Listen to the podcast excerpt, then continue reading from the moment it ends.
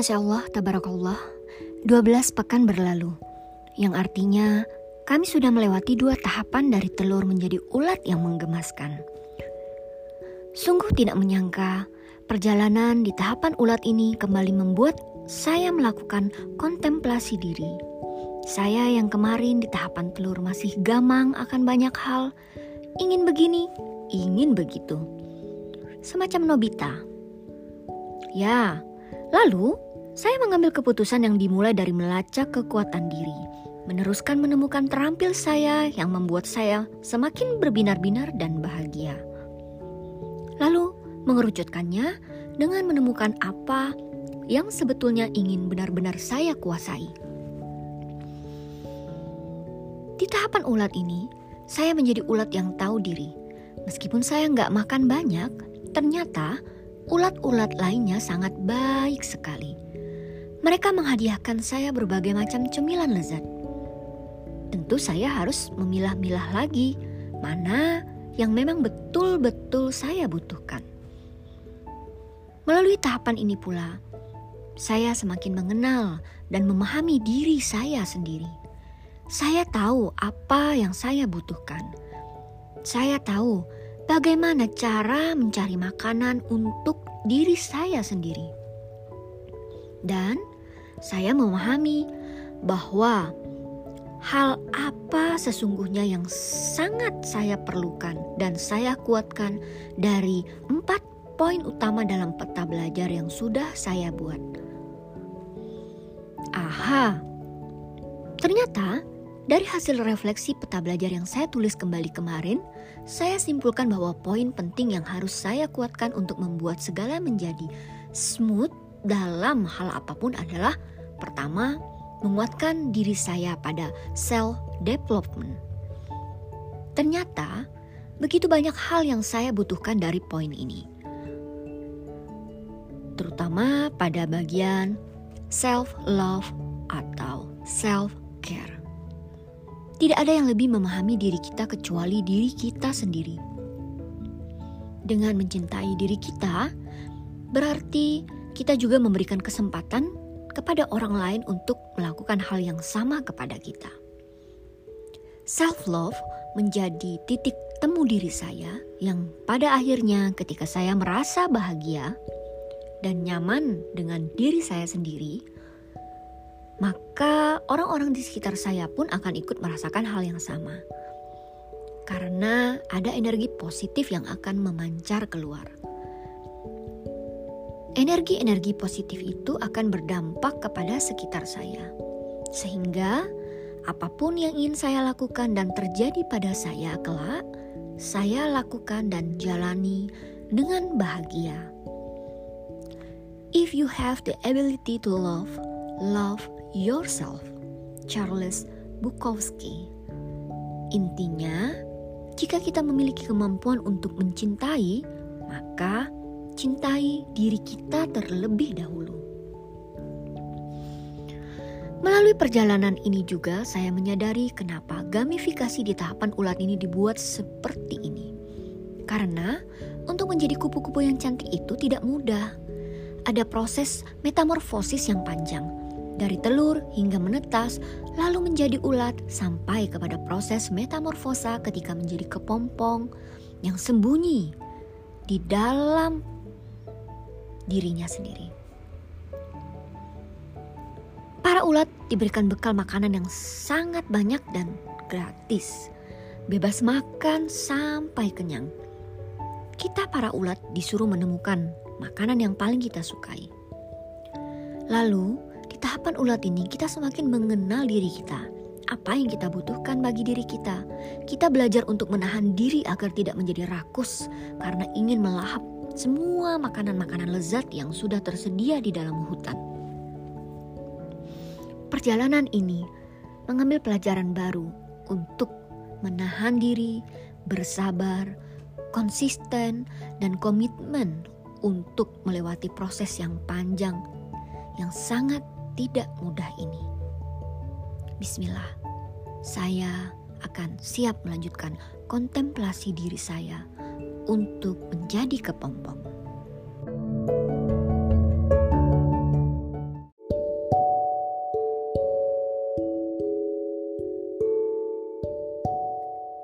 menuju tahapan kepompong di hari pertama. Saya akan membicarakan sedikit self-love yang menjadi titik temu diri saya, yang pada akhirnya ketika saya merasa bahagia dan nyaman dengan diri saya sendiri, maka orang-orang di sekitar saya pun akan ikut merasakan hal yang sama. Karena ada energi positif yang akan memancar keluar. Energi positif itu akan berdampak kepada sekitar saya. Sehingga apapun yang ingin saya lakukan dan terjadi pada saya kelak, saya lakukan dan jalani dengan bahagia. Sejak menikah dan punya anak, saya mulai membatasi diri untuk tidak terlalu banyak bertemu orang, membatasi ruang lingkup pergaulan, membatasi pergi keluar. Kehidupan saya pribadi hanya berkutat dengan rumah tangga, suami, dan anak. Sampai pada suatu saat dalam obrolan dengan seorang kawan, kami bersepakat bahwa seorang ibu rumah tangga itu harus punya me time. Entah bagaimana caranya dan apa yang akan diperbuat dalam melakukan me time tersebut, namun hal ini harus mulai dicoba dan pantas-pantas saja dilakukan. Oleh sebab itu, sebagai bentuk self-love yang ingin saya tingkatkan adalah dengan melakukan me-time yang bermanfaat. Me-time yang akan saya lakukan adalah sebuah me-time yang tidak hanya dilakukan untuk membahagiakan diri sendiri, namun membahagiakan orang-orang di sekitar saya. Tantangan melakukan me-time ini menjadi salah satu pilihan saya dalam 30 hari ke depan. Saya akan mencoba membuat tantangan untuk melakukan me time yang bermanfaat. Di hari pertama, saya melakukan me time dengan memberi kesempatan bagi suami dan anak saya satu-satunya untuk pergi ke sinema. Mereka pergi menonton film favorit mereka, Godzilla versus Kong. Tentu setelah suami pulang bekerja dan anak saya menyelesaikan pekerjaan rumahnya. Lalu me time apa yang saya lakukan? Saya sendiri pergi ke library, membaca buku tentang self-development, mendengarkan musik, dan mendapatkan banyak insight hal-hal apa yang bisa saya lakukan ke depannya lagi. Lalu saya membeli cemilan dan minuman favorit saya. Sesimpel itu untuk bahagia dan menciptakan kebahagiaan untuk diri sendiri melalui hal-hal yang kecil. Meski hanya sebentar saja, me time hari pertama ini saya nilai sangat baik. Tidak hanya baik bagi diri saya sendiri, namun juga bagi bonding antara suami dan anak saya. Penting dan perlunya seorang ayah dan anak laki-lakinya untuk pergi berdua, mengobrol sesama sebagai seorang lelaki. Dan mungkin tanpa saya sadari, saya sudah memberi kesempatan me time juga bagi keduanya. Apalagi setelah melihat keduanya tiba di rumah. Wajah anak saya berseri-seri dan berkali-kali mengucapkan terima kasih atas surprise yang diberikan oleh suami saya. Insya Allah, tantangan me time selanjutnya akan lebih menyenangkan lagi dan bermanfaat.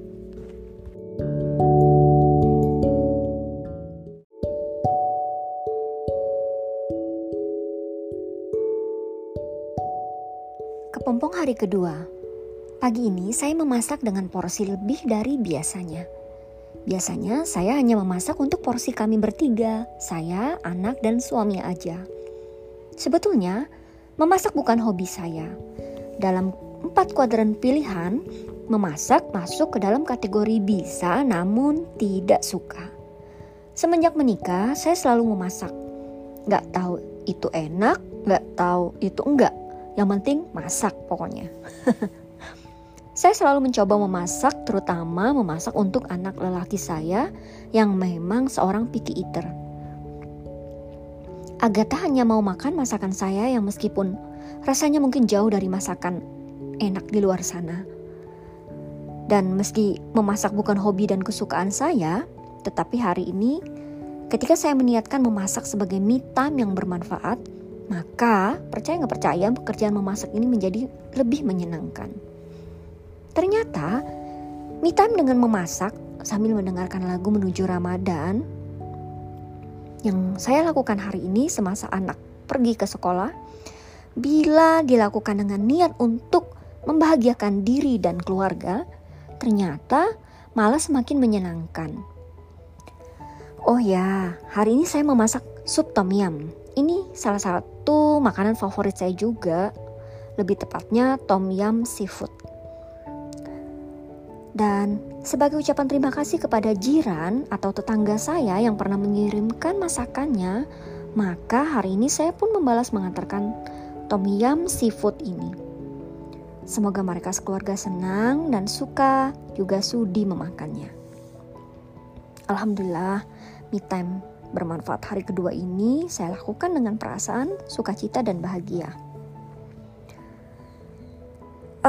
Seperti sebuah hadis riwayat Tabrani yang mengisahkan tentang hadis memberi makan kepada sesama muslim, yaitu barang siapa yang menjumpai saudaranya yang muslim dengan memberi sesuatu yang disukainya agar dia gembira, maka Allah akan membuatnya gembira pada hari kiamat. Insyaallah, amin.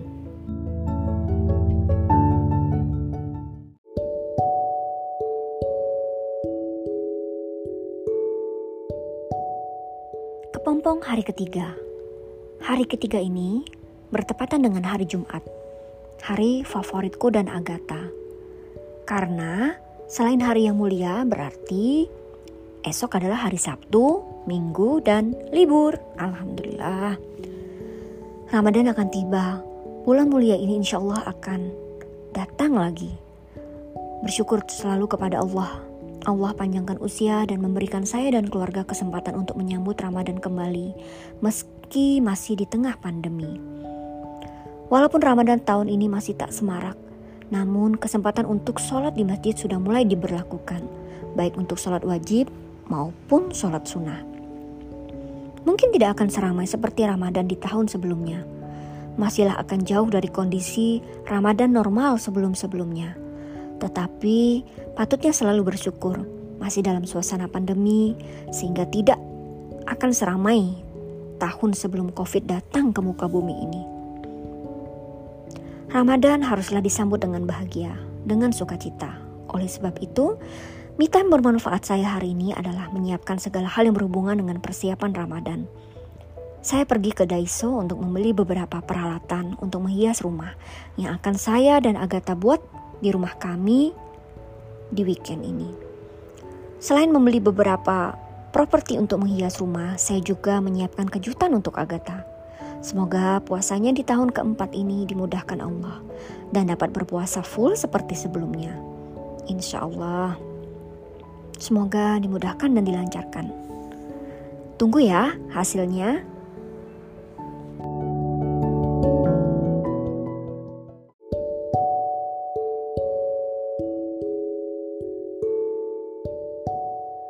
Sudah pernah dengar makna dari silaturahim atau silaturahmi?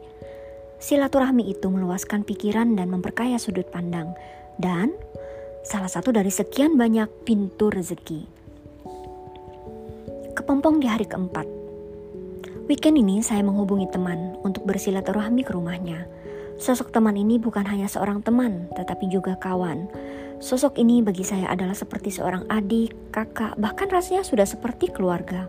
Karena saya sangat merasa nyaman membangun hubungan baik dengannya. Me time bermanfaat saya hari ini adalah bersilaturahmi. Seperti yang pernah kita dengar, kalau silaturahmi itu meluaskan pikiran dan memperkaya sudut pandang, dan salah satu dari sekian banyak pintu rezeki. Seperti yang saya katakan di awal tadi ya. Jadi, saya anggap sunnah bersilaturahmi ini. Lagi pula sudah lama sekali saya tidak berjumpa dengan kawan saya ini. Dalam mempersiapkan pertemuan dengannya, saya membawakan beliau nasi padang favorit mereka sekeluarga, sementara tanpa diduga mereka membalas dengan memberikan saya bakso dan siomay. Masya Allah, keduanya makanan favorit saya loh. Jadi alhamdulillah, selain bersilaturahmi, ngobrol-ngobrol hal-hal yang positif, saling menguatkan, saling support satu sama lain. Me time saya kali ini diisi dengan saling berbalas makanan kesukaan juga. Semoga hubungan persahabatan dan persaudaraan ini bisa sampai ke surga, insya Allah.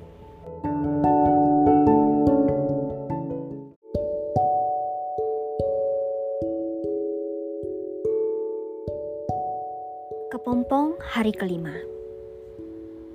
Kalian pernah dengar bahwa cinta itu seperti tanaman yang berharga. Kau harus teratur menyiraminya, sungguh-sungguh merawatnya, serta memupuknya. John Lennon.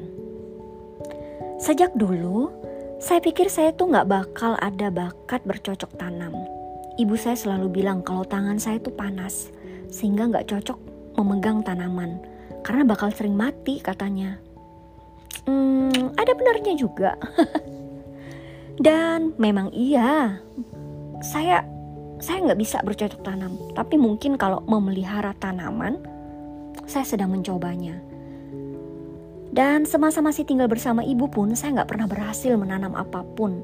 Berakhir pasti tanamannya bakal mati. Ketika berumah tangga, terutama di awal tahun 2020 ini, saya ingin memulai untuk memelihara tanaman. Ketika berumah tangga, saya juga mulai senang punya tanaman meski cuma satu pot aja. Tanaman itu sering saya taruh di area meja kerja saya. Ternyata melihat tanaman hijau itu terasa menenangkan mata. Percaya nggak percaya, kok saya bisa rileks ya. Tiap masuk rumah rasanya fresh dan suasananya segar. Kerasa telat banget kan? Setelah pindah rumah, saya makin rajin memelihara berbagai tanaman, dimulai dari sirih gading, anggrek, pakis, lili, lidah mertua, anthurium, andrianum, namanya susah-susah juga sih. Ada janda bolong, tradesanthia, zebrina, philodendron, dan beberapa tanaman-tanaman simple lainnya. Gak berasa, udah lumayan banyak juga sih. Dan alhamdulillah tanaman-tanaman itu sebagian disedekahkan oleh kawan-kawan baik saya. Padahal saya cuma beli 3 jenis tanaman aja. Setelah berjalan di bulan ketiga sejak pindah rumah, di antara semua tanaman itu yang paling subur ternyata sirih gading. Karena kelihatannya mudah sekali merawatnya di tanah, di tanah maupun di air. Lalu tanaman lain yang perawatannya mudah itu seperti Philodendron Moonlight. Saya menggunakan media air tanpa tanah untuk menjaga agar tanaman ini tetap segar. Jadi sekarang memelihara tanaman menjadi salah satu me time baru saya. Sungguh sangat menyenangkan sekali loh. Dulu window shopping, lihat-lihat baju, sepatu, sekarang jadi plan shopping. Tapi saya juga gak mau kalap sih, meski gemes pengen beli semua yang saya lihat, saya selalu berusaha realistis membeli sesuatu. Alhamdulillah dalam 2 bulan terakhir saya memiliki beberapa pot Philodendron Moonlight hasil dari memindahkan tunas-tunas baru ke botol kaca bekas saus spaghetti yang sudah dicuci bersih. Kemudian di saat saya niatkan bahwa sudah saatnya menawarkan ke beberapa kawan, tiba-tiba kawan saya malah menawarkan juga tanaman cantiknya bagi sesiapa yang berminat, dan itu free. Lajulah saya mengajukan diri untuk mengadopsinya. Sehingga akhirnya terjadilah barter tanaman, bukan barter makanan lagi ya. Sepanjang hari saya tersenyum senang melihat aglonema red gold dari kawan saya itu. Ternyata se-happy itu ya, me time-nya simple dan sederhana. Ya terlambat sih, tapi dijamin bermanfaat.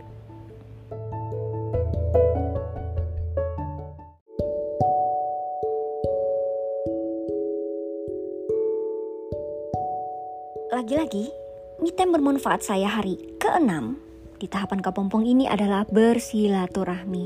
Loh, kok silaturahmi terus? Ya, sekalian menyambut puasa. Jadi, ketika suami pergi bekerja dan Agatha sedang di sekolah, saya meminta izin untuk pergi sekejap ke rumah si kawan ini. Eits, kali ini juga gak hanya silaturahmi biasa, namun di sana saya juga belajar.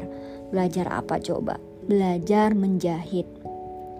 Karena kawan saya ini jago banget dalam menjahit. Saya mendapatkan tantangan juga dari suami untuk bisa menjahit gorden rumah kami yang baru. Ternyata nggak susah-susah banget sih menjahit itu, asal sudah tahu triknya, tinggal meningkatkan jam terbangnya. Gaya kan? Kebetulan di tahap awal ini saya masih menggunakan teknik menjahit dasar, karena yang dijahit juga belum sampai ke tingkatan yang susah. Saya menjahit gorden, sesimpel itu. Jadi ya lancar-lancar aja. Sekali lagi, alhamdulillah, dalam seminggu ini saya mencoba melakukan tantangan kebahagiaan yang kemarin saya beri nama me time, tetapi tidak sekedar me time, namun saya beri nama me time yang bermanfaat atau me time produktif.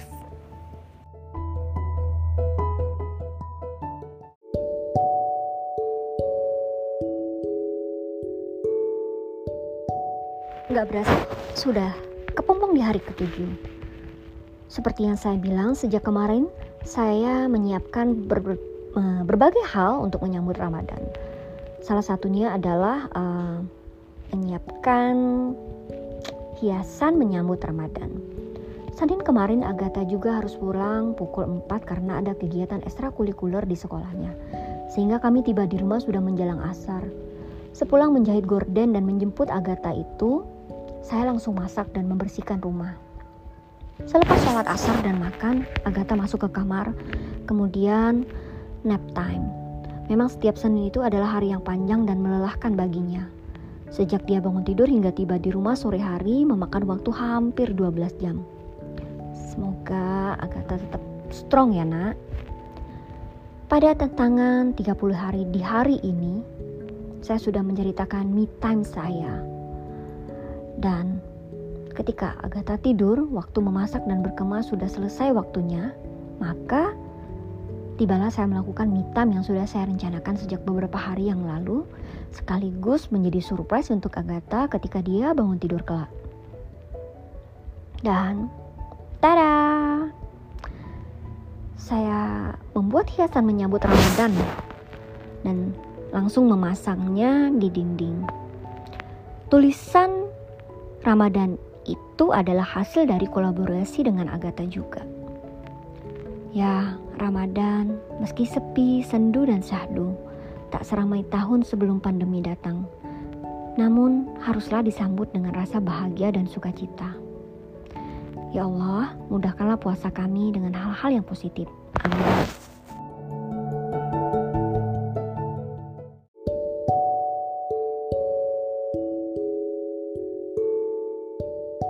Kepompong di hari ke-8. Saya masih melakukan hal-hal yang saya sukai yang kemarin saya beri nama me time produktif. Sore ini sebelum berbuka, saya berinisiatif untuk pergi membeli bahan-bahan baking untuk membuat sesuatu. Apa tuh? Memilih bahan-bahan baking untuk bahan untuk baking merupakan me time yang menyenangkan. Terkadang saya bisa berlama-lama di toko baking hanya untuk melihat-lihat dan memplanning untuk baking apa selanjutnya. Di puasa ini, saya juga kembali ingin memberi kejutan mempersiapkan baking bersama Agatha. Agatha paling suka baking, apalagi membuat cookies dan brownies kesukaannya. Jadilah hari ini setelah pulang dari toko, saya memprepare bahan-bahan untuk membuat cookies di sore hari. Selepas asar, saya dan Agatha mulai membuat cookies dan memanggangnya hingga azan tiba. Alhamdulillah, meski sedang berpuasa, Agatha selalu excited untuk mengambil peran dalam membuat cookies kesukaannya. Me time produktif ini tidak hanya untuk saya, tetapi juga untuk Agatha.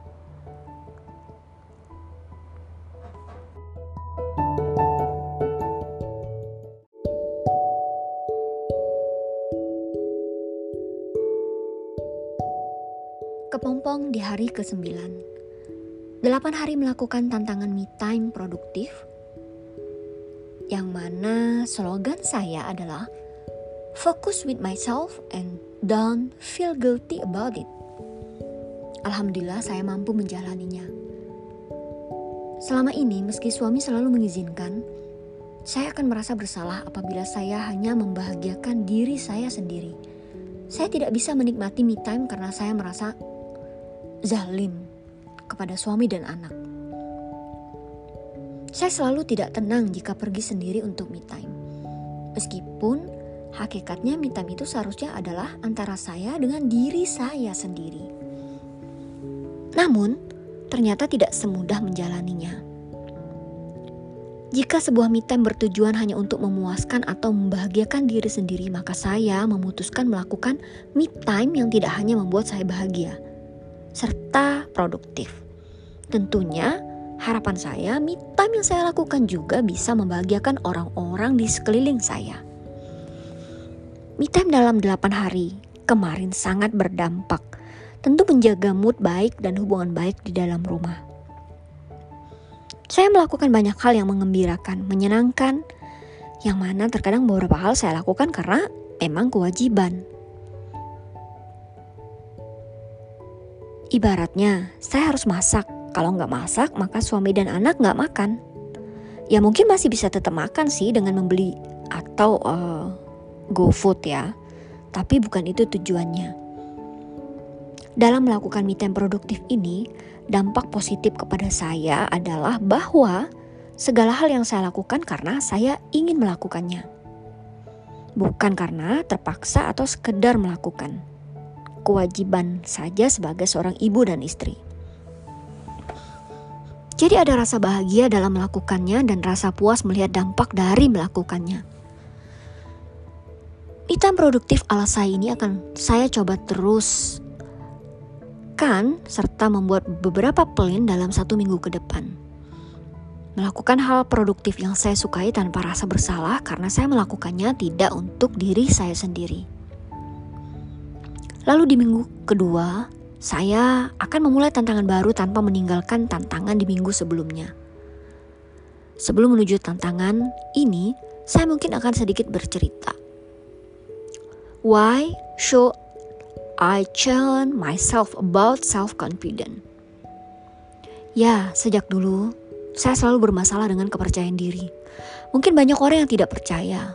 Terkadang saya merasa insecure. Terkadang saya merasa, oh my, have I done the right thing? Perasaan-perasaan ini ada sejak dulu. Tepatnya kapan, saya bahkan tidak mengerti. Namun sampai detik ini, bahkan saya terus merasa dan bertanya-tanya, kok aneh ya, kok kayak gak keren ya, masakan saya enak gak ya, hasil desain saya bagus gak ya, baju yang saya pakai ini cocok gak sih sama saya. Jadi terkadang rasa tidak percaya diri ini menjadi sangat menyulitkan saya untuk maju dalam berbagai hal. Ini berkaitan dengan self development yang sedang saya bangun dalam peta belajar saya. Jika pada akhirnya saya berani maju, maka sudah maju pun saya masih ragu. Aduh, nanti saya paling gak banget deh. Aduh, nanti gimana dong? Saya ngerepotin orang gak ya? Saya ganggu gak sih? Kalau mereka cuek dengan apa yang saya bicarakan gimana dong? Saya mesti gimana? Dan ini sangat melelahkan. Sejauh ini saya masih terus bergulat dengan berbagai pemikiran tanpa saya sadari terus ada dalam diri saya. Ketika saya berbicara dengan salah satu kawan baik saya, dia hanya mampu menertawakan saya karena tidak percaya kalau saya katakan saya mempunyai masalah dengan self-confident. Gak confident aja kayak gini, gimana kalau lo confident? Oh dear. Oke, mari kita tertawa bersama-sama. Jadi dalam melanjutkan tantangan kepompong ini, saya akan lakukan afirmasi positif tentang kurangnya rasa percaya diri ini. Salah satunya adalah menemukan atau mencari buku-buku tentang build self-confidence. Dan hari ini saya menemukan satu buku bagus di library yang berjudul The Pocket of Confidence. Buku ini membagi tip praktis yang akan membantu orang-orang seperti saya untuk menemukan kepercayaan diri dan kekuatan di dalam kehidupan. Should I read this book? Segitunya ya. ya oke, gak apa-apa untuk jujur pada diri sendiri. Tidak apa-apa merasa kekurangan. Sekarang waktunya menantang diri dengan cara saya sendiri untuk keluar dari pemikiran, perasaan yang sudah ada sejak lama ini. Tantangan kedepannya saya akan mengutip dan menuliskan berbagai tips-tips dari buku ini yang tidak hanya bermanfaat bagi afirmasi positif diri saya, namun harapan saya semoga mereka yang pernah dan sedang merasakan apa yang seperti saya rasakan juga bisa melewati dan melakukan healing terhadap hal ini. Ketika orang mempercayai Anda, mereka menaruh kepercayaan pada Anda. When people trust you, they pledge their confidence in you. Saya mencoba meresapi kalimat ini dengan mencari sejauh mana korelasi membangun kepercayaan untuk meningkatkan rasa percaya diri bagi diri sendiri. Percaya nggak percaya, pasti dari kita pernah merasakan ragu. Apakah orang yang memberikan kepercayaan kepada kita benar-benar sudah mempercayai kita sepenuhnya? Kalau orang yang cuek pasti tidak peduli dan tentu akan merasa masa bodoh. Namun bagi mereka, termasuk saya yang mempunyai masalah tentang self-confident, maka penting untuk tahu akan hal ini. Dari hasil diskusi bersama suami, akhirnya saya mencoba menyimpulkan bahwa pentingnya membangun kepercayaan dengan rasa saling percaya, maka ini akan menguatkan hubungan dan meningkatkan rasa percaya diri satu sama lainnya. Lambat laun, perasaan yakin itu akan muncul dan tumbuh dengan kuat. Karena mempercayai orang lain sama halnya bagaimana diri kita ingin dipercayai. Oke, deal ya.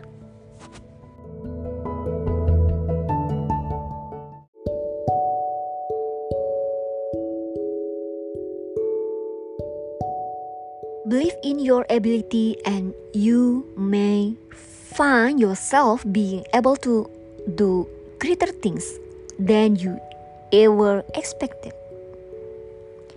Kepompong di hari ke-10. Percayalah pada kemampuan Anda dan Anda mungkin mendapati diri Anda mampu melakukan hal-hal yang lebih besar dari yang pernah Anda harapkan. If you believe you'll fail, you'll be more likely to. Jika Anda yakin akan gagal, kemungkinan besar Anda akan gagal. So, kedua tips di atas saling berkaitan satu sama lain. Dari sini, saya menyimpulkan satu hal bahwa segalanya itu memang berkaitan dengan mindset ya. Ya, semuanya terbentuk dari pola pikir kita sendiri. Hal ini menandakan bahwa doktrin apapun yang kita bentuk melalui pemikiran terhadap diri kita sendiri akan menjadi seperti sebuah afirmasi yang tanpa kita sadari masuk ke alam bawah sadar kita. Kitalah yang membentuk diri kita. Kitalah yang memberikan penilaian terhadap diri kita sendiri. Sehingga tanpa disadari hal-hal itu menjadi pola yang menetap di pikiran kita. Dalam Islam pun ada sebuah hadis yang membahas tentang prasangka ini. Dari Abu Hurairah radhiyallahu an, dia berkata, Rasulullah s.a.w. bersabda, sesungguhnya Allah berkata, aku sesuai prasangka hambaku padaku, dan aku bersamanya apabila ia memohon kepadaku. Hadis riwayat Muslim. Bila seorang hamba berprasangka bahwa Allah itu jauh, maka Allah pun akan menjauh. Sebaliknya, bila ia berprasangka bahwa Allah itu dekat, maka Allah pun akan mendekat kepadanya. Lewat hadis ini, Rasulullah s.a.w. pun mengajarkan umatnya untuk selalu berpikir positif dalam segala hal. Karena semua kejadian, apapun itu, berada sepenuhnya dalam genggaman Allah SWT dan terjadi karena seizinnya. Dengan berpikir positif, seseorang akan mampu menyikapi setiap kejadian dengan cara yang baik. Bagi saya sendiri terkadang hal ini tidak mudah, tapi melalui tips di atas, saya diajak untuk percaya bahwa diri kita sendiri seperti sebuah kalimat yang pernah kita dengar. We are what we think. kita adalah apa yang kita pikirkan.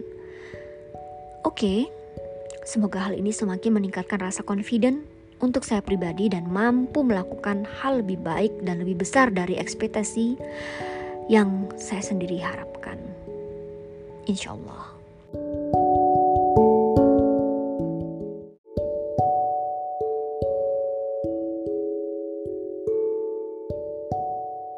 Kepompong di hari ke-11. Hari ini, secara nggak sengaja, saya menonton YouTube obrolan antara seorang Raisa dan Boy William. Yang nggak tahu mereka, ya nggak apa-apa sih. Saya tidak mengidolakan keduanya secara bertubi-tubi, tetapi saya cukup senang menikmati pembicaraan di antara keduanya.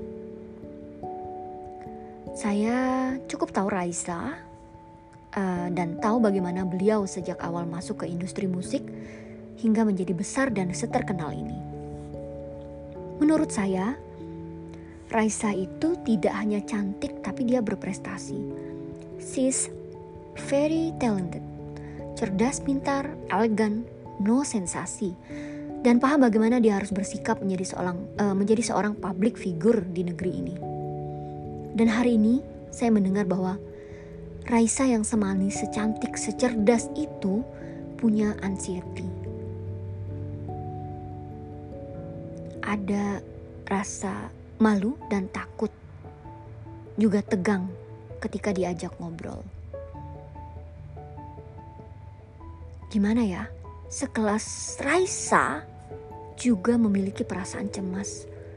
Mungkin perasaan anxiety inilah yang membuat Raisa terkadang dicap sombong oleh orang lain, tetapi mereka tidak paham akan hal itu. Jadi, boleh dibilang unconfident pada setiap orang itu sah-sah saja, bukan?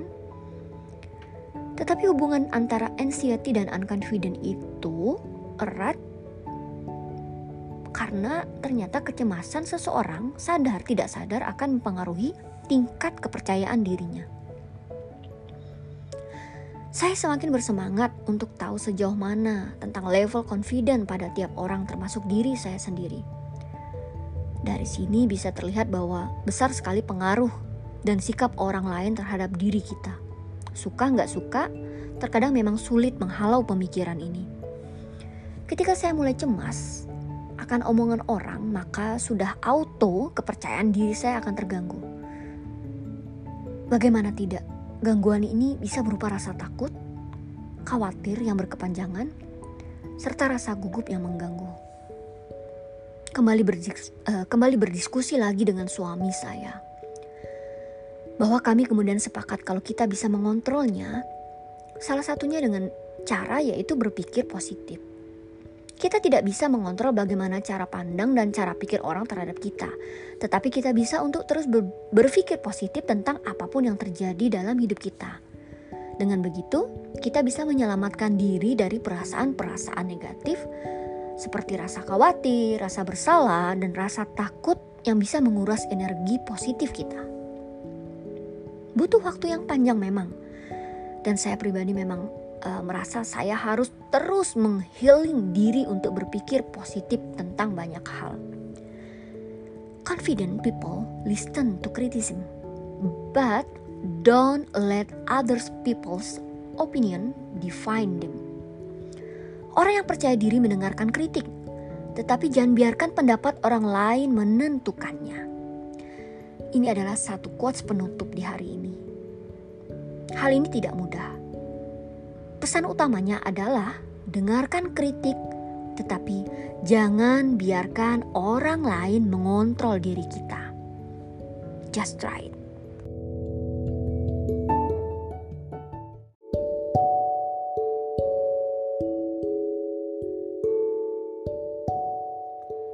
Respect your effort. Respect yourself. Self-respect leads to self-discipline. When you have both firmly under belt, that's real power. Clint Eastwood.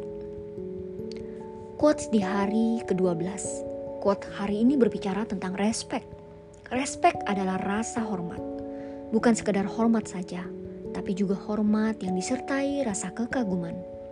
Jadi kesimpulannya, respek terhadap diri sendiri adalah rasa hormat dan kagum terhadap kemampuan diri sendiri.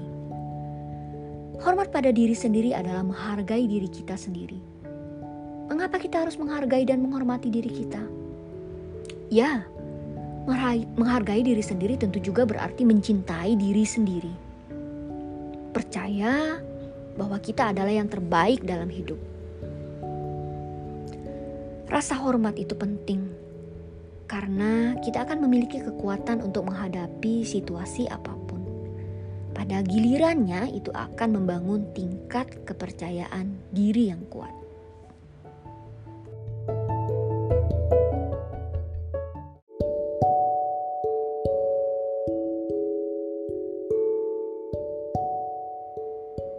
Kepompong hari ke-13.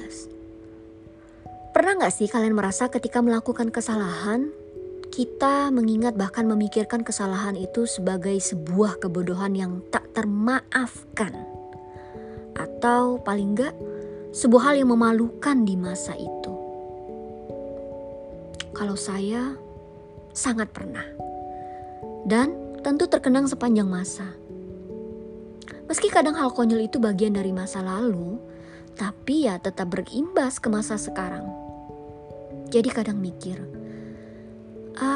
andai dulu aku gak gitu, andai dulu gak sampai begini. Serta perasaan-perasaan kayak gini nih yang menambah unconfident diri sendiri. Jadi kayak mengingat itu malah bikin nambah gak percaya diri. Seperti yang kita tahu bahwa Allah Subhanahu wa Ta'ala di samping menciptakan manusia dengan kesempurnaannya, juga menciptakan kelemahannya. Dengan kelemahan-kelemahan yang dimiliki manusia itu, tentu sangat berpotensi melakukan kesalahan-kesalahan juga.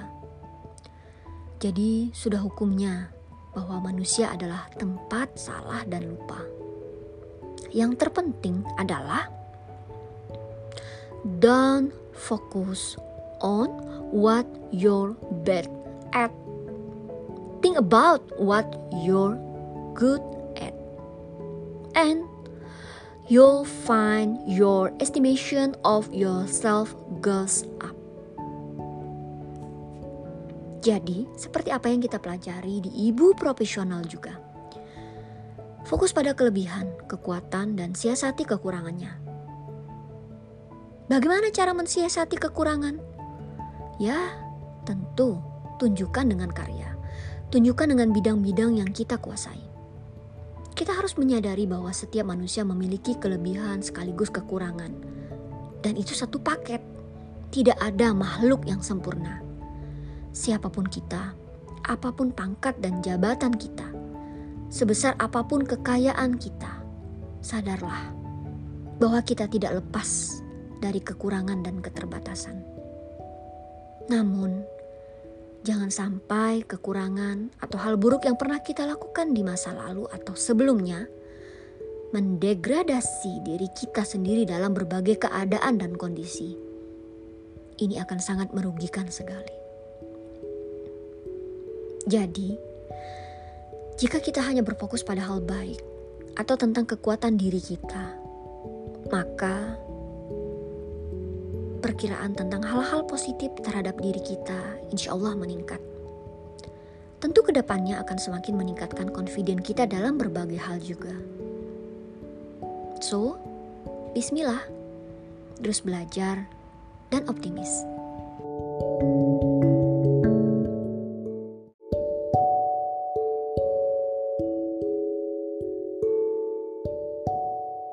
Confident is not just about being optimistic. It's about being realistic too. And determined to do your best whatever the circumstances.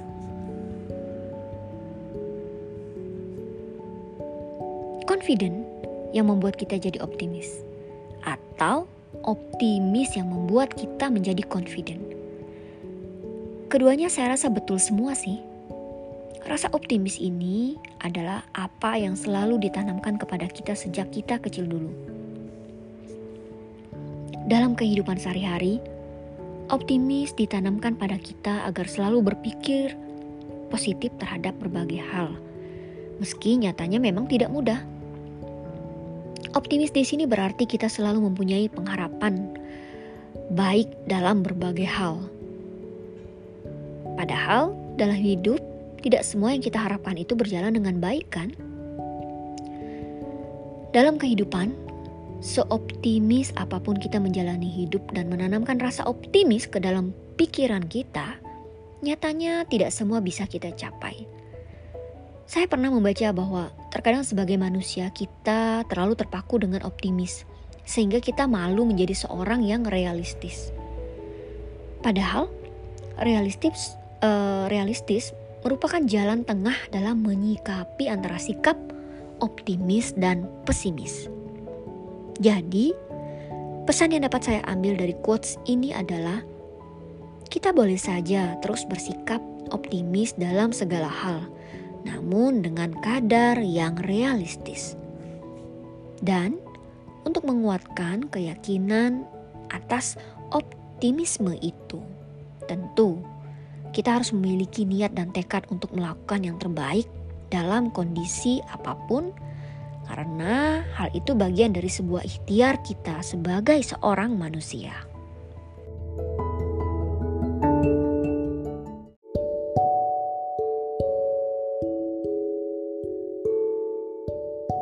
Kepompong hari ke-15. Generalized thinking such as things always go wrong for me is the enemy of self-confidence. Remind yourself that one setback doesn't mean total failure. Ketika dalam satu waktu kita melakukan kesalahan yang berulang yang mana ini di luar kendali kita, maka dalam pemikiran kita sendiri juga kita sering mengeneralisasi diri kita bahwa kita adalah penyebabnya.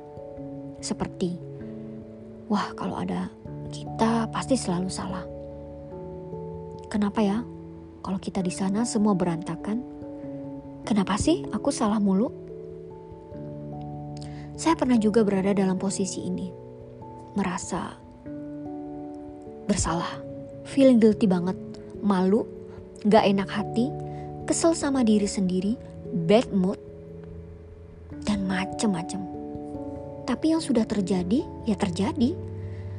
Itu tidak bisa mengembalikan keadaan atau mengulang yang sudah terjadi.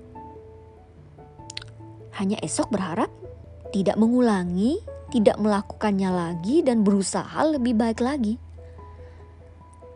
Lalu, perasaan menyalahkan diri sendiri ini padahal merupakan musuh terbesar dari self-confidence. Saya terus belajar dari mereka-mereka yang pernah berada dalam keadaan ini. Dan saya dapat menyimpulkan bahwa sebuah kesalahan bukan berarti kita gagal secara keseluruhan. Ini merupakan motivasi bagi kita untuk bangkit, menjadi lebih baik lagi dan lagi.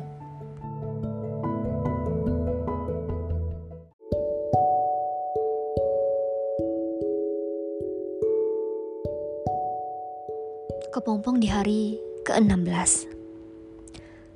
Semalam saya dapat tugas membuat live streaming, yang mana sebetulnya berbicara di muka umum secara live itu gak saya banget. Butuh kekuatan dan dorongan yang besar sampai saya yakin dan mau melakukan hal seperti itu. Saya selalu menyatakan saya adalah tipe orang yang berada di belakang layar. Bukan merasa kayak saya gak mampu, tapi lebih kepada gak cukup kuat mempunyai kepercayaan diri untuk menunjukkan diri saya di muka umum. Maju, mundur, jadi, gak jadi. Saya mencoba melawan rasa gak percaya diri ini yang seringkali muncul. Akhirnya dengan menarik nafas dan ucapan bismillah, saya menyetor tugas live streaming saya. Nekat, iya sih. Tapi kalau gak nekat juga dan gak dikuatkan dari dalam diri saya, ya bener, saya gak bakal maju dan gak bakal berani.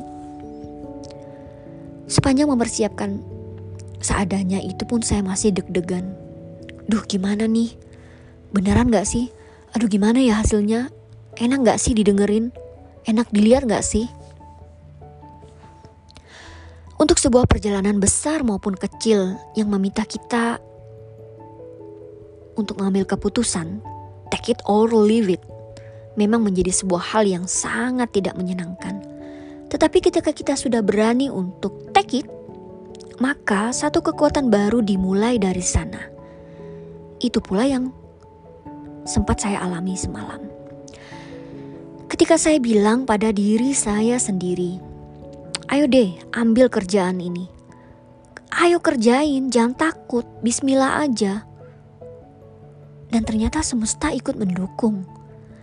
Dalam keadaan gugup dan deadline, saya diberi kemudahan untuk memulai live tersebut. Ternyata setelah berjalannya live yang meski jauh dari sempurna, saya cukup comfort dan tenang. Meski tak urung ada salah ucap dan banyak jeda sepanjang bicara. To begin your journey on the path to confidence, you need to trust yourself.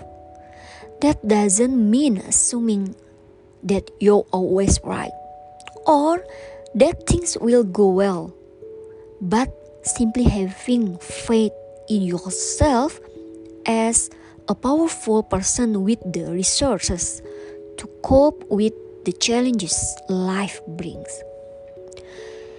Mendobrak unconfident dan uncomfortable itu adalah sebuah kekuatan yang datang dari diri kita sendiri.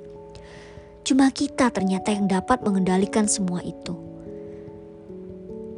Jadi setelah selesainya live streaming tersebut pun, saya mencoba mengafirmasi diri. Gak apa-apa jelek deh, gak apa-apa banyak jeda, gak apa-apa ada salah bicara. It's okay, kamu sudah mencoba dan itu baik. Terima saja, tidak apa-apa kok. Dengan adanya pemahaman diri ini secara kuat, maka seseorang bisa membangun rasa percaya dirinya secara cepat. Karena kepercayaan diri itu tumbuh berawal dari penerimaan diri. Dengan percaya diri dan yakin, maka itu akan menjadi salah satu sumber kekuatan kita untuk terus bersikap dan bersiap dalam menghadapi hal apapun. Oke, just try it. Coba saja dan jangan takut.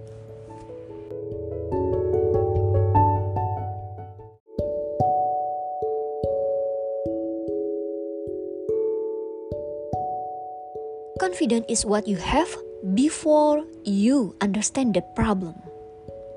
Kepompong di hari ke-17. Tentang quotes tadi, sesimpel itukah?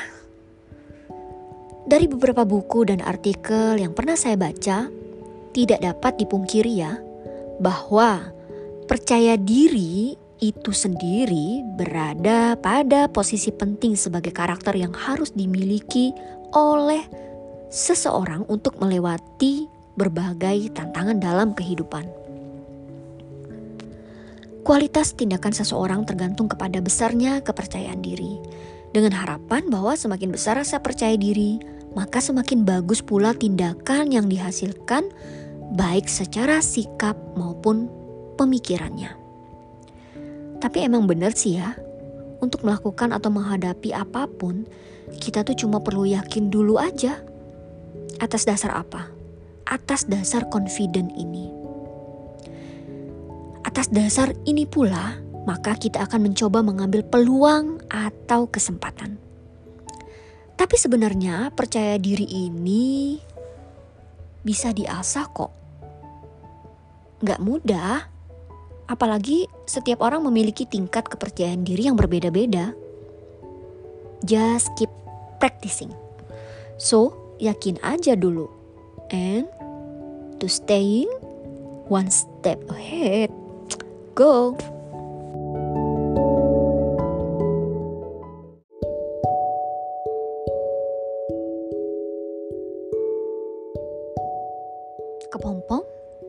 18.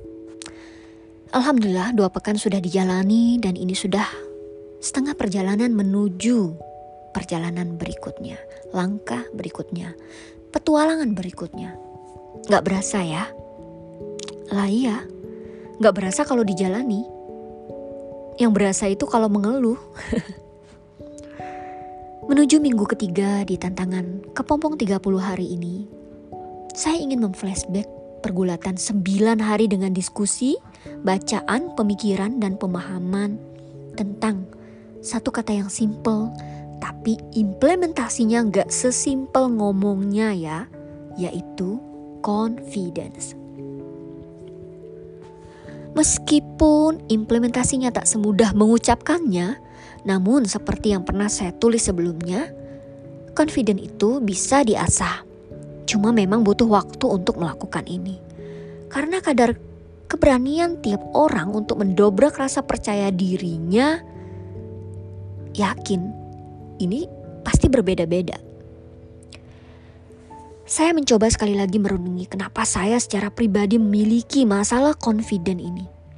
Dan sepertinya saya menemukan jawabannya. Bahwa di masa kecil, orang tua saya kurang sekali menguatkan rasa percaya diri ini.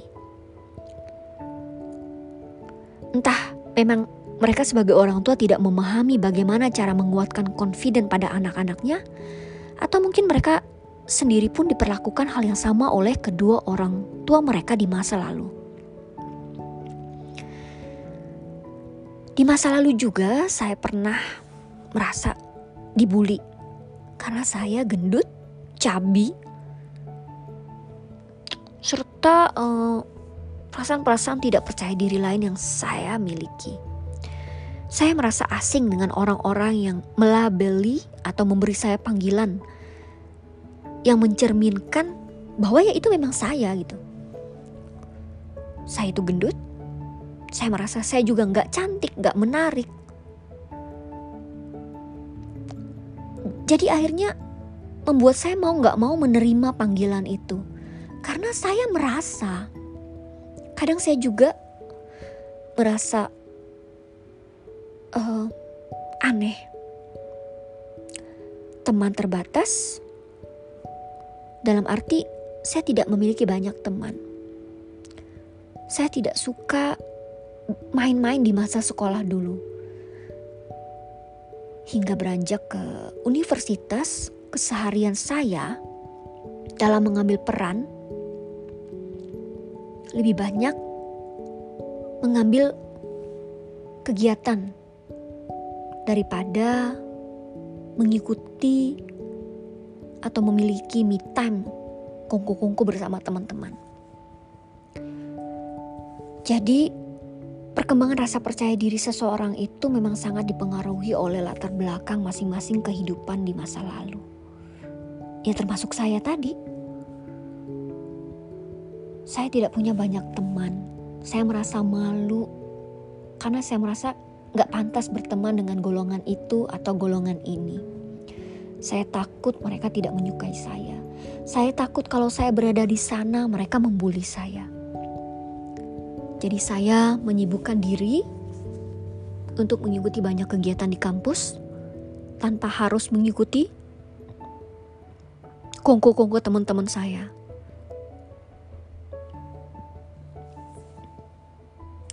Meskipun demikian, yang perlu kita pahami, selama seseorang masih memiliki kemauan yang kuat untuk mengatasi dan membangun rasa percaya diri, maka semua itu masih tetap bisa dilakukan dan diasah. Tidak ada yang tidak mungkin. Sejauh ini, bagi saya sendiri, yang menguatkan saya adalah pentingnya memahami diri sendiri tentang kelemahan-kelemahan yang ada, yang saya miliki, sehingga saya dapat melahirkan keyakinan kuat untuk bisa berbuat sesuatu dengan memanfaatkan hanya kelebihan-kelebihan yang ada. Fokus on your strength, then focus on success. So, di minggu ketiga ini, saya ingin memulai tantangan baru. dalam pengembangan self-development yang saya gunakan dan saya gaungkan pada peta belajar saya. Setelah me-time produktif, Pocket of Confidence, maka saya memberi nama baru bagi tantangan ini, yaitu Little Acts of Kindness.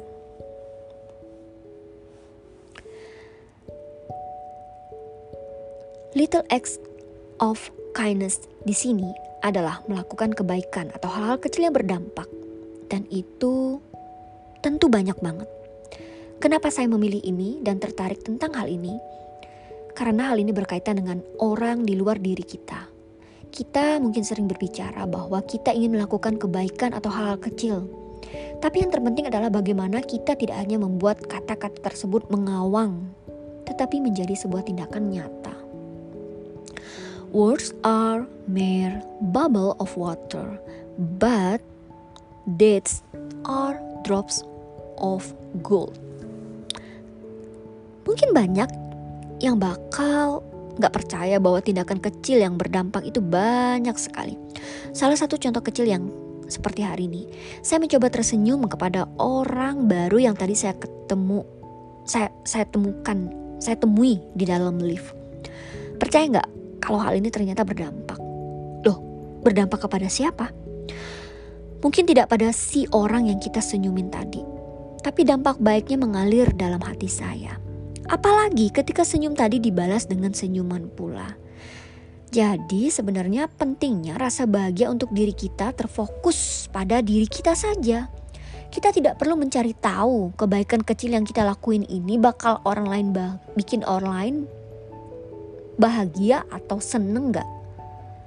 Happy gak ya dia? Seneng gak ya dia? Apa ya pemikiran dia ke kita? Gak perlu. So, this is very challenging. Just let's do it.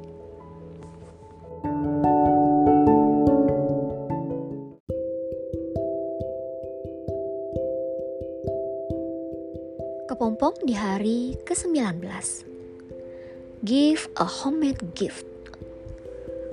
Kebetulan saya baru selesai mengerjakan pesanan kue kering bagi customer. Lalu saya teringat akan seseorang yang baik, yang masih setia mensupport saya untuk berjualan dan membeli kue saya dengan setia sampai hari ini.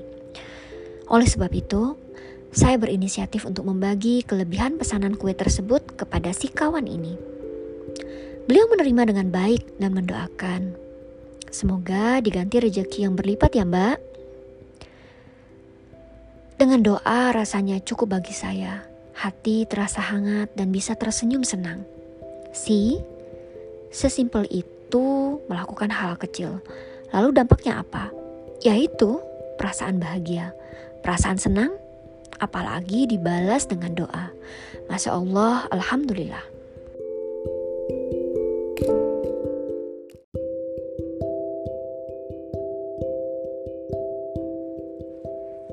Kepompong, hari ke-20. Sabtu kemarin kami berkesempatan berbuka puasa ke mall dekat rumah. Memang tidak ada rencana sih, tapi bolehlah makan di luar sesekali. Karena sejak awal puasa kami tidak pergi kemana-mana atau makan di luar.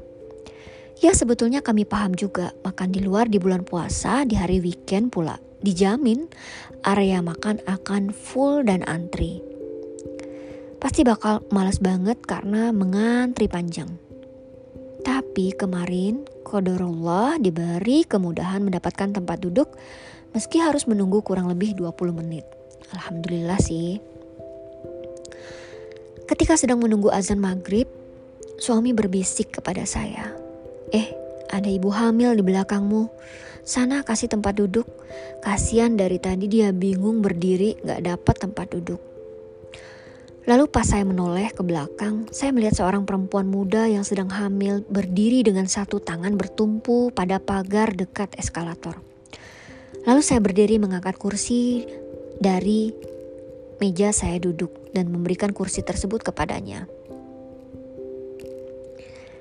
Awalnya dia sempat bingung, lalu sambil terlihat segan, dia mengucapkan terima kasih kepada saya. Alhamdulillah. Saya ikut terharu dia bisa dapat tempat duduk.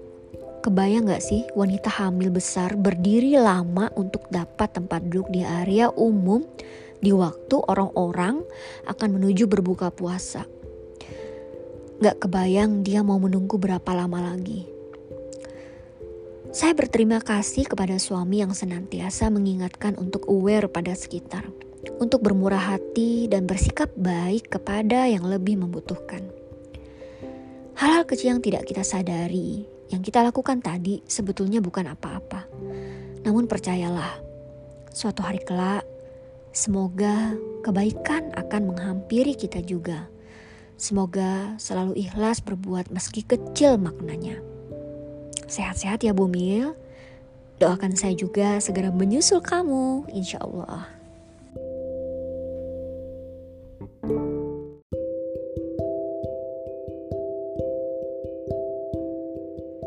Kepompong di hari ke-21 ini,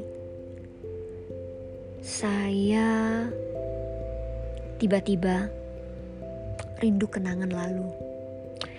Hey, pernah gak sih kalian rindu dengan kenangan lalu? Memori masa lalu?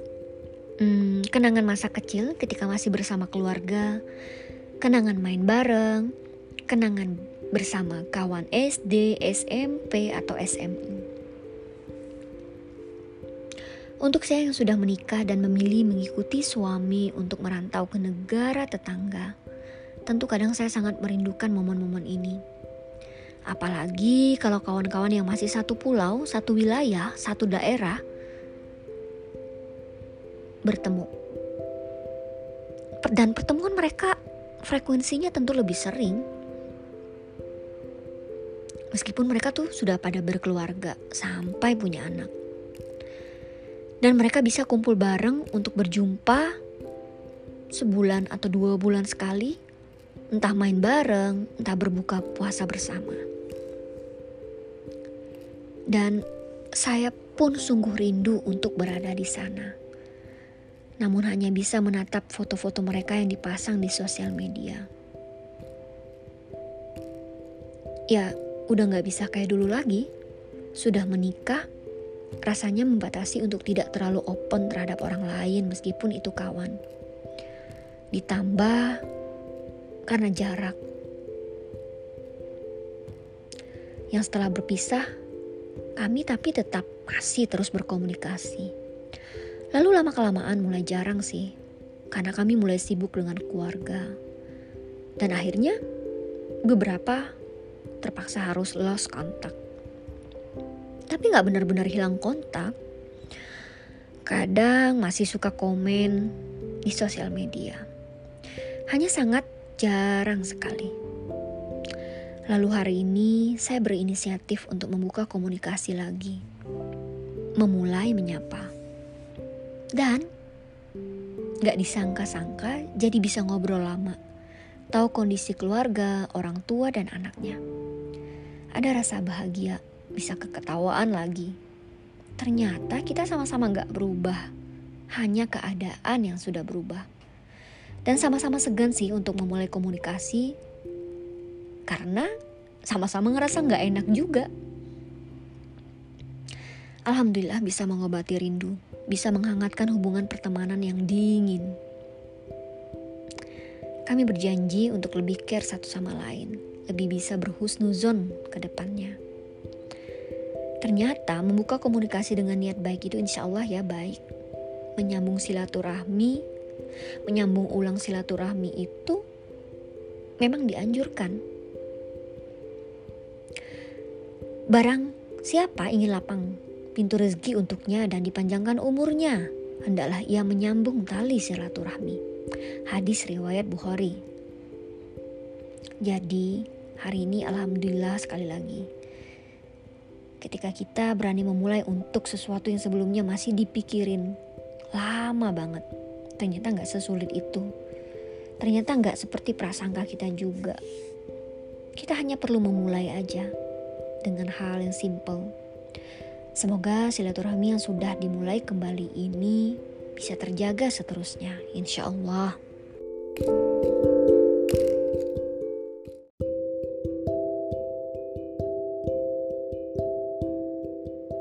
Kepompong di hari ke-22. Sebelum berbuka tadi, saya pergi ke market depan rumah untuk membeli susu dan membeli wonton untuk membuat sup. Tidak banyak belanja yang saya beli sore tadi, sehingga tidak perlu menunggu lama. Setelah selesai, saya segera antri di kasir karena sebentar lagi akan azan maghrib. Ketika sedang antri, saya menoleh ke belakang, melihat ada seorang bapak tua yang ikut mengantri di barisan tepat di belakang saya. Sebetulnya saya sempat berpikir, gak apa-apalah, udah mau deket ini kok kasirnya, bentar lagi nih. Saya juga butuh cepet, bentar lagi saya mau berbuka puasa loh. Namun, di sisi lain hati kecil saya tidak tega juga. Akhirnya saya menawarkan berganti tempat dengan si bapak. "Uncle, you can go first," sapa saya kepada si bapak tua tersebut. Dia tidak menyangka saya mau memberikan antrian saya kepadanya, padahal setelah ini tiba giliran saya menuju kasir. Saya berusaha meyakinkan dengan menganggukkan kepala untuk mempersilahkan beliau bertukar posisi. Beliau lalu berterima kasih sambil tersenyum dan sambil berjalan ke kasir. Si bapak tersebut terus menoleh kepada saya beberapa kali sambil mengatakan terima kasih.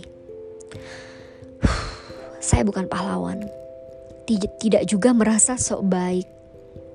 Namun saya rasa yang saya lakukan tidak hanya berdampak bagi si bapak, tapi bagi hati saya sendiri. Dan saya merasa senang, juga bahagia.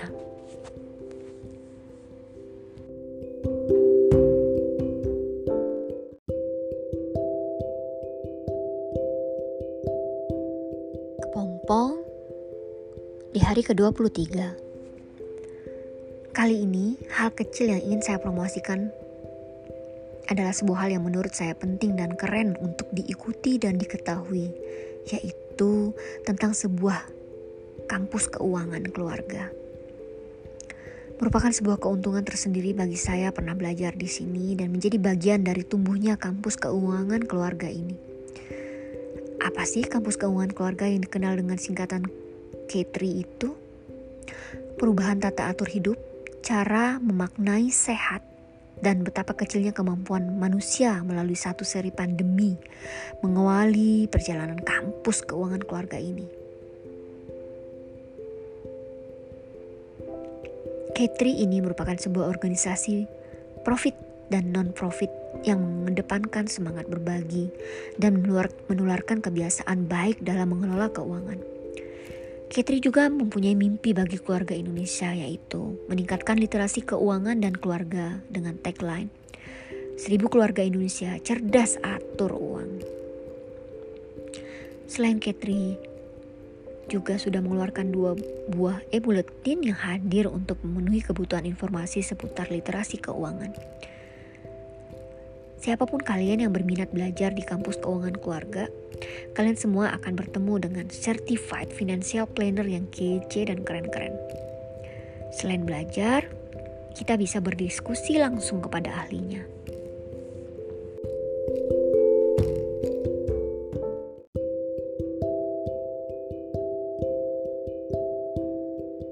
Hari ini, hari yang cukup melo buat saya.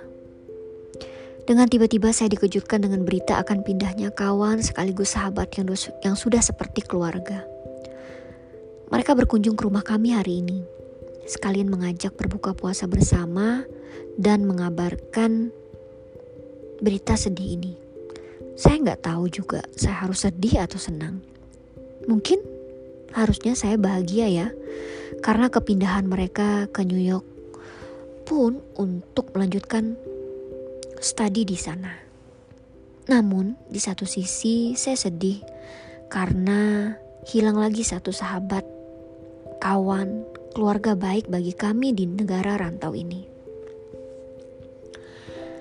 Dan sahabat saya ini pun cukup galau karena selain bersekolah, mereka memboyong keluarga kecil mereka ke sana, yang mana ini adalah langkah besar yang mereka ambil. Namun demi masa depan keluarganya, mereka kuatkan tekad untuk berjuang di sana. Meski sedih, saya katakan saya hanya bisa mendoakan. Insya Allah, dimanapun kita akan tetap keep in touch dan saling menguatkan. Tadi sebelum naik taksi dan berpisah, saya memberikan sebuah pelukan penyemangat baginya. Semoga Allah melindungi kawan baik saya dan keluarganya ini. Pelukan erat yang menyemangatinya, pelukan erat yang menguatkan.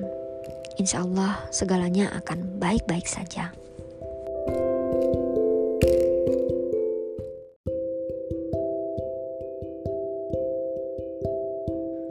Kepompong di hari ke-25.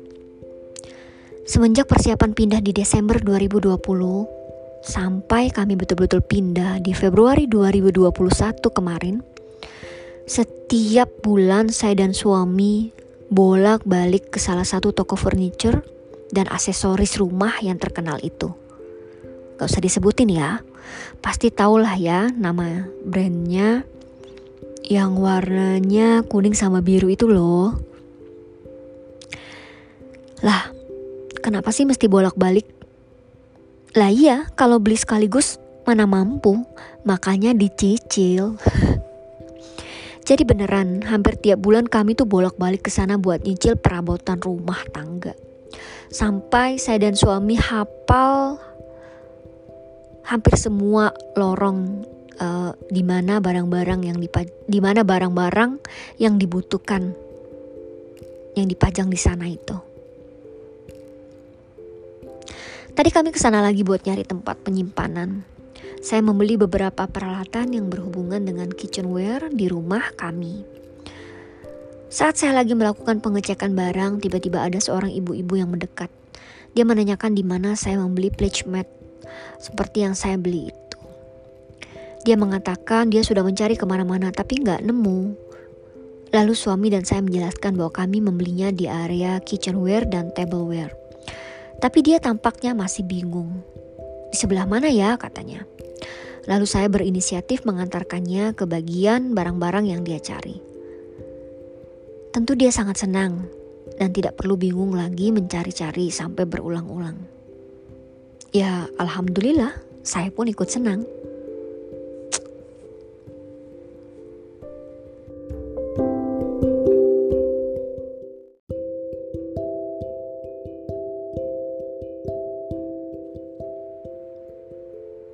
Kepompong di hari ke-26.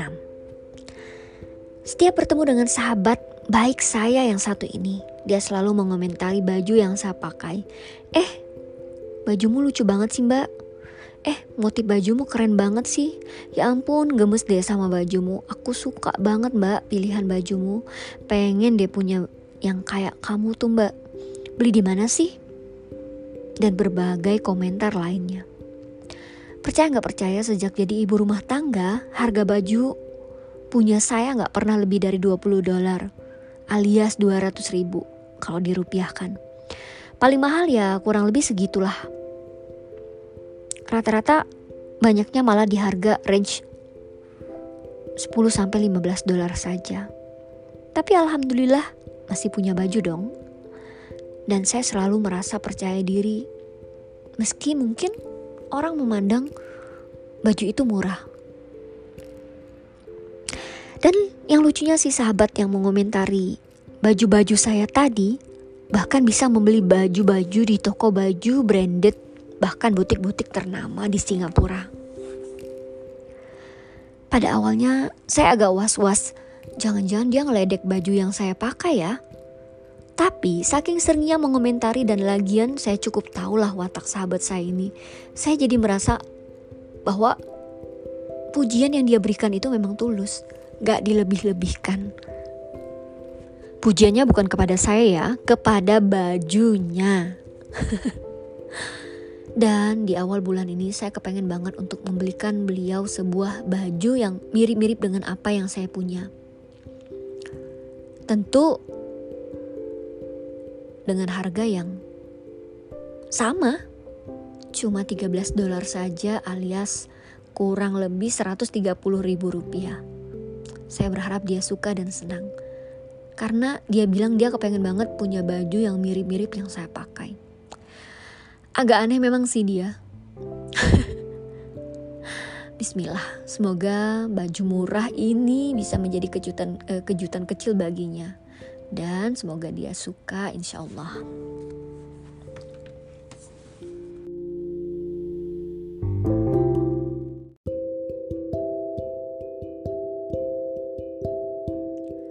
Kepompong di hari ke-27. Hal apa yang paling simple yang bisa kita lakukan kepada teman kita yang berjualan? Apa dong? Ya, membeli jualannya. Seneng rasanya kalau kita jualan lalu kawan-kawan atau kenalan kita mensupport dagangan kita atau jualan kita. Dan itu sudah pernah saya rasakan. Sebetulnya tanpa membeli pun dengan support doa aja sudah happy banget. Apalagi bilang, aku beli dong daganganmu, aku pesen ya kuemu, kamu buka PO gak sih? Wah, pokoknya terharu deh, happy, bahagia. Karena saya pernah berada di posisi ini dong, maka sekarang saya ingin melakukan hal yang sama kepada teman saya. Saya membeli kue dari kawan yang sedang mencari rezeki ini. Alhamdulillah, dia seneng, saya pun seneng. Anak saya juga suka makan kuenya. Dan suami pun suka. Semoga si kawan ini juga ikut bahagia. Dan semoga jualannya pun makin berkah dan murah rezekinya. Amin, insyaallah.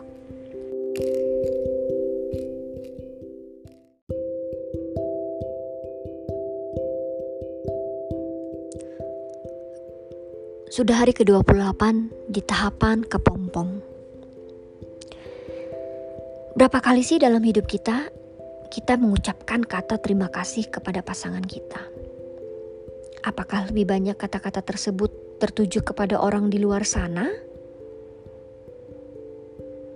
Atau kepada orang yang bukan berada dalam circle utama kita? Ya, bukan berarti kita tidak pernah ya. Mungkin pernah, namun frekuensinya tidak banyak.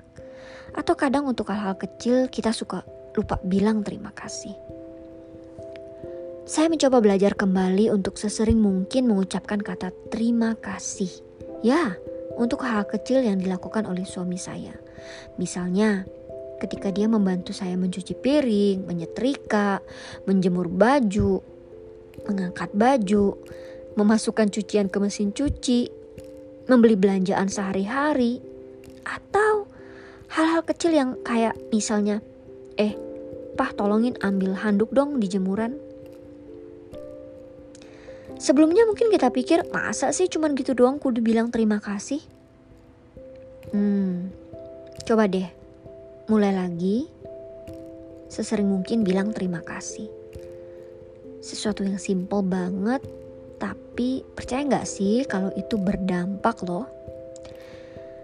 Suami juga insya Allah happy, meski beliau gak ucapkan secara langsung.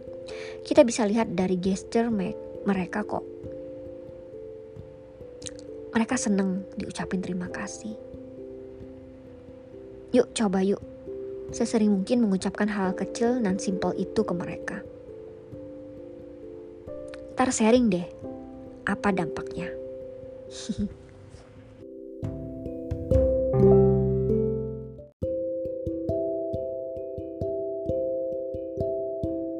Kepompong hari ke-29. Karena Singapura sudah menyediakan sarana transportasi yang nyaman dan memadai, juga beberapa kemudahan-kemudahan bagi para penduduk dalam mensupport perjalanan ke seluruh penjuru Singapura, maka menggunakan jasa angkutan umum adalah hal yang menyenangkan.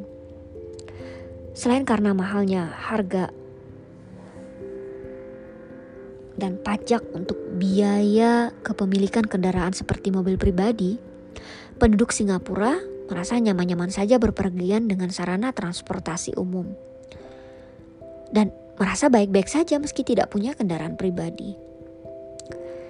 Transportasi Singapura juga ditunjang oleh para driver atau supir-supir bus yang berkualitas dan sudah teruji kepiawaiannya dalam mengemudikan transportasi publik. Salah satunya adalah para driver bus. Mereka selalu berusaha memberikan pelayanan yang sebaik-baiknya, seperti tepat waktu, membantu para ibu yang membawa anak, atau orang tua yang menggunakan kursi roda. Mereka melayani sepenuh hati para disabilitas atau difabel itu. Mereka juga membuat penumpang merasa nyaman. Salah satunya dengan cara berusaha ramah menyapa penumpang.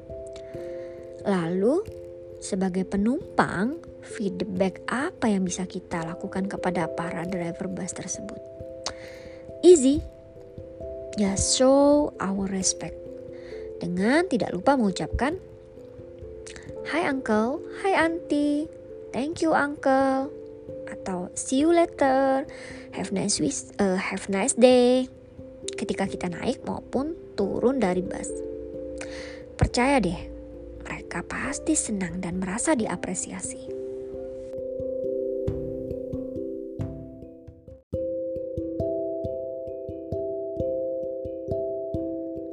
Nggak berasa, ini adalah hari terakhir di tahapan kepompong. 30 hari sudah saya menulis apa yang ingin saya tulis. Menjadi volunteer adalah bagian dari cita-cita saya sejak dulu. Berbagai macam kegiatan sudah pernah saya jalani sejak di bangku SD hingga ke university. Lalu apa yang saya dapatkan dari sana? Banyak banget. Salah satu yang gak ternilai adalah rasa bahagia. Kok mau sih gak dibayar lo jadi volunteer? Gak capek apa? Sayang-sayang waktu lo. Sok rajin banget ah. Mending cari kerja yang jelas-jelas aja deh. Kalaupun capek, tapi dapat duit kan?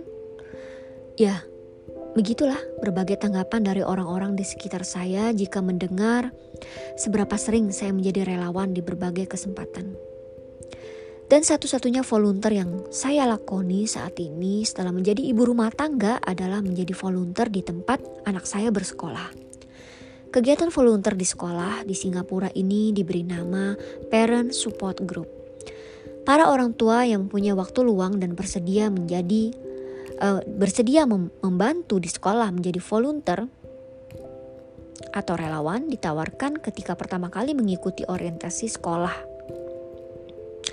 Parent Support Group menjadi supportive partner in education, yaitu mendukung dan memperkuat tujuan dan program-program di sekolah, lalu menjadi jembatan di antara orang tua dan sekolah, yaitu salah satunya mendengarkan feedback para orang tua tentang kegiatan di sekolah. PSG juga memfasilitasi komunikasi sekolah dengan para orang tua. Orang tua yang terlibat aktif menjadi Parent Support Group diharapkan lebih mampu menjangkau orang tua lain dan akan menarik minat para orang tua lain untuk dilibatkan di sekolah. Dengan lebih banyak orang tua dapat berkontribusi, maka membuat lingkungan sekolah lebih kondusif untuk belajar. Selain menjaga anak-anak, Parent Support Group juga menjadi sahabat anak-anak di sekolah.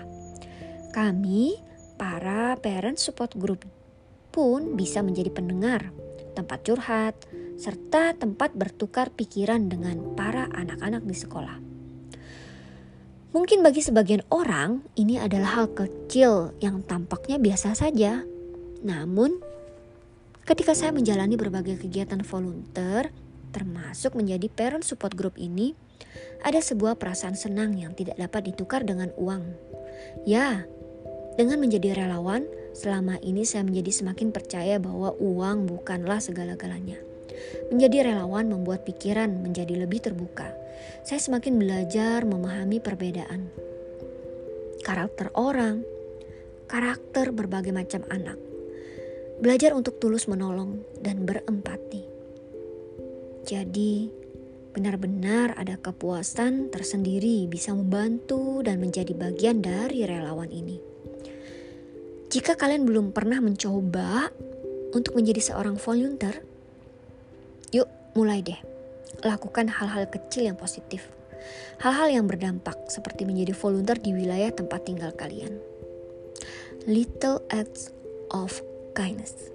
Dan temukan bahagia yang berbeda di sana. Tidak perlu memikirkan mendapatkan apa. Apalagi ada misi untuk mendapatkan pahala. Duh. Gak usah, let Allah do the rest. Bismillah, ikhlas aja.